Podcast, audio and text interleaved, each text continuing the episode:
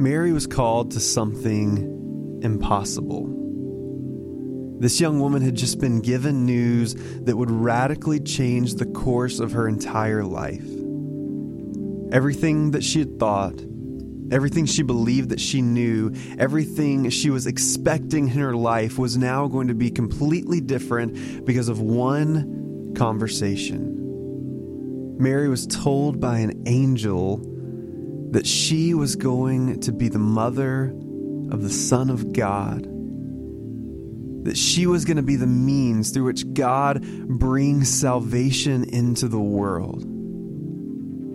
The only problem was she wasn't married. And even more difficult than that, Mary was a virgin. And so this seemed impossible on so many different levels. On one hand, just the scandal and the weight of that alone, having to deal with being the mother of the Son of God, the mother of the Messiah that had been promised for so long, is overwhelming. But she was a young woman in a small town. People were going to talk. People were going to know that Mary wasn't married to Joseph yet. And telling people that I'm a virgin, it's okay, it's the Son of God, doesn't really go over very well. And so her reputation was going to be tarnished. And she was going to have to hold on to this truth that she knew and that she understood, knowing that no one else will. But even beyond that, Mary felt inadequate. When Gabriel comes to Mary at the beginning of the book of Luke, he calls her the favored one of God. And this saying, this greeting, troubled Mary. She didn't feel like she was qualified to do the work that God was calling her to do. But because she trusted God, she said, Here I am. I'm your servant. And let it be to me according to your word. God, whatever you want, wherever you're leading, whatever you call me to do, I'll do it. No matter what the cost, no matter what the weight, no matter how utterly ill equipped I feel for this work, if you're calling me to do it, then I'm going to do it. And just a few verses later, after a visit with her cousin, Mary said this in Luke 1, starting in verse 46. Mary said, My soul magnifies the Lord and my spirit rejoices in God my Savior, for he has looked on the humble estate of his servant. For behold, from now on all generations will call me blessed. For he who is mighty has done great things for me, and holy is his name. And his mercy is for those who fear him from generation to generation. He has shown strength with his arm. He has scattered the proud in the thoughts of their hearts. He has brought down the mighty from their thrones and exalted those of humble estate. He has filled the hungry with good things, and the rich he has sent empty away. He has helped his servant Israel in remembrance of his mercy, as he spoke to our fathers, to Abraham, and to his offspring forever.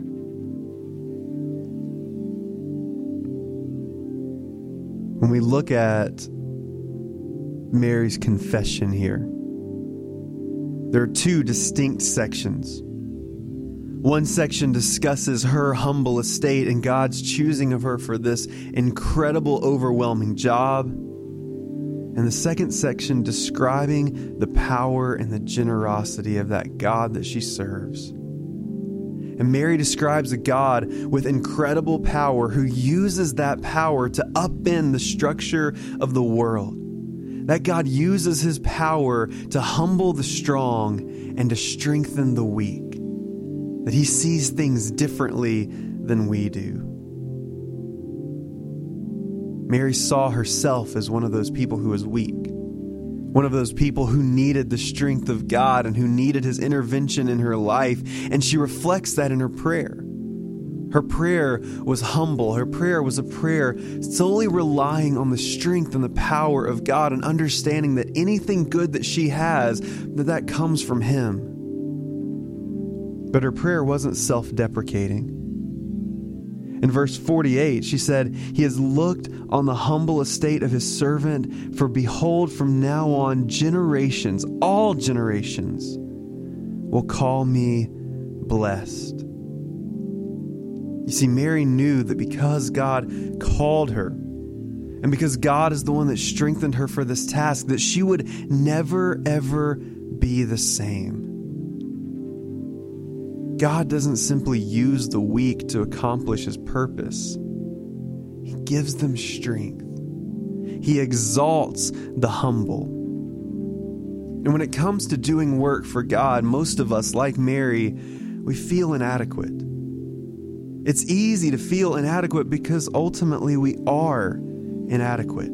When it comes to doing God's work, none of us has the qualifications. None of us has the resume to be able to do it. And so when God comes to each and every one of us and calls us to be a part of His mission, it should be humbling and it should be a little confusing because we don't fit the criteria. But He doesn't leave us in that humble estate when we're called by God into salvation, He calls us not only to an eternal life, but He calls us to a work that starts here and now. And to do that work, He equips us in the way that we need to be equipped. And so, while we should certainly be humbled by God calling us to do that work, we also need to have confidence in the way that God has strengthened us to have that same mentality, to have that same heart as Mary to say, listen, I don't feel like I'm good enough for this. I don't feel like I'm equipped to handle this, but if you tell me that you're going to do this work in and through me, God, I trust in you. I trust in your work, and I have confidence that you can use even someone like me to accomplish something so profound in the world. When it comes to your own strength, be humble. Because you don't have the strength to do anything necessary for the kingdom of God. But when you think of the work that God has called you to, never ever doubt the strength that has been given to you by the God who loves you, by the God who hung the stars in the sky, by the God who had a plan to save the world before you took a breath. That's the kind of strength that you can trust. Advent is a season of work. And if you're in Christ, then you are called, but not only called, but qualified and strengthened to accomplish that work of going out and making disciples of all nations of loving God with your heart, soul, mind, and strength, and loving your neighbor as yourself, as caring for widows and orphans, all of that work that we're called to do, you have been gifted and equipped and strengthened to do that by the God who has the power to do it for you. And so, as you work this Advent season, work with confidence. Not confidence in your own strength, but in the strength given to you by God through Jesus Christ, his Son. As we take this time to pray, whether out loud or silently, use this as a time to thank God that even though you have nothing to offer, that he still wants you to be a part of his plan that He still has use for you, that He still has purpose for you. And not only does He have that use for you, but He is strengthening you and equipping you to do that work. Let this be a time of humble prayer, but also a time asking God to give you the confidence to trust that He who began a good work in you will not only complete it in you, but that He who began that good work in you has equipped you to do the work that you are called to do, and that in that you can have confidence to go out and to boldly answer the call that Christ has on your life. Let's take a moment and pray to the God who equips the humble, who brings low the proud, but he raises up those in low estate.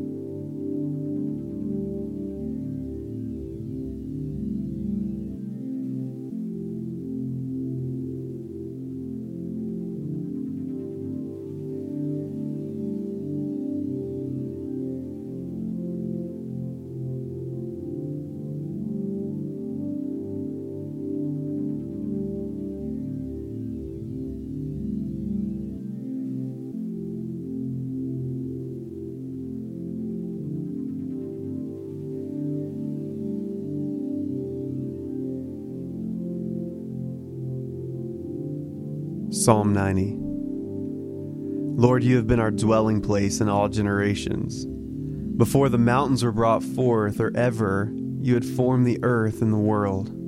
From everlasting to everlasting, you are God. You return man to dust and say, Remember, O children of man. For a thousand years in your sight are but as yesterday when it is past, or as a watch in the night. You sweep them away as with a flood they are like a dream, like grass that is renewed in the morning. In the morning it flourishes and is renewed, in the evening it fades and withers. For we are brought to an end by your anger, by your wrath we are dismayed. You have set our iniquities before you, our secret sin in the light of your presence.